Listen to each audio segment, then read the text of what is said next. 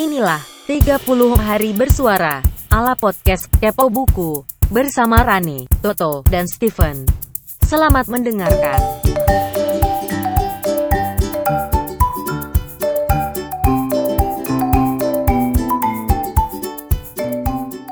Halo, kembali bersama tantangan 30 hari bersuara. Kali ini bersama saya Herto Teko dari podcast Kepo Buku. Kata kunci untuk hari ketiga ini adalah tentang waktu. Nah, apa ya yang bisa kita pikirkan yang berkaitan dengan buku, tapi juga tetap berkaitan dengan waktu? Hmm, sebenarnya banyak. Ada topik-topik buku misalnya tentang waktu. Aduh, banyak banget deh.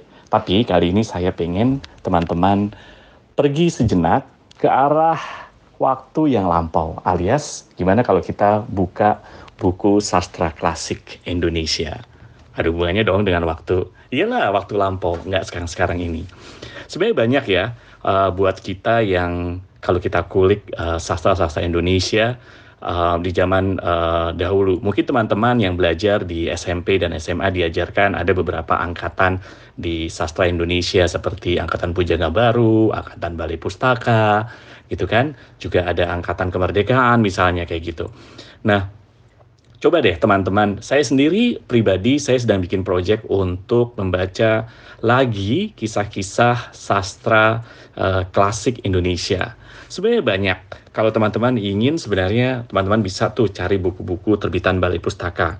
Misalnya uh, karangan uh, uh, pengarang Marah Rusli yaitu tentang uh, yang khas yang judulnya Siti Nurbaya, kisah tak uh, kasih tak sampai itu terkenal banget ya kayaknya nggak ada yang nggak kenal tapi gimana kalau teman-teman juga cari bukunya Nur uh, Sultan Iskandar yang salah pilih itu juga keren loh um, teman-teman pernah baca juga bukunya Merari Siregar yang Azab dan Sengsara jadi banyak ya teman-teman um, Uh, saya sendiri membuat proyek untuk membaca sastra klasik. Kenapa sih? Kenapa kita harus membaca buku sastra-sastra zaman dahulu?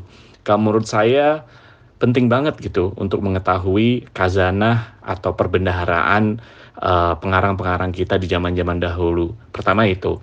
Kedua, kita juga banyak belajar bagaimana perjalanan um, kehidupan bangsa ini di tahun-tahun yang dahulu melalui kacamata fiksi. Dan mungkin kalau teman-teman tidak tertarik untuk sastra di Indonesia, teman-teman juga bisa tuh cari sastra klasik dari luar negeri. Banyak banget, nggak usah saya sebutin ya.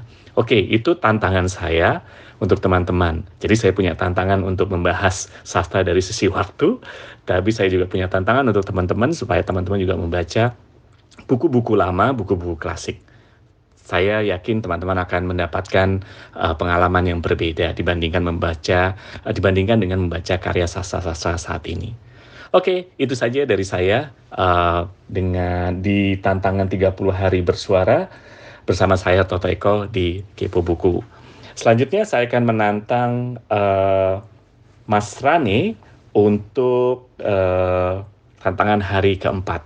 Hari keempat kata kuncinya apa ya? Coba deh kita dengerin aja nanti. Terima kasih Paman Toto. Kata kunci besok adalah kreativitas. Sekali lagi kreativitas. Silakan Om Rane, lanjutkan. 30 hari bersuara adalah gagasan dari komunitas The Podcaster Indonesia. Saya Tante Google, sampai ketemu di episode besok. Permisi cuy.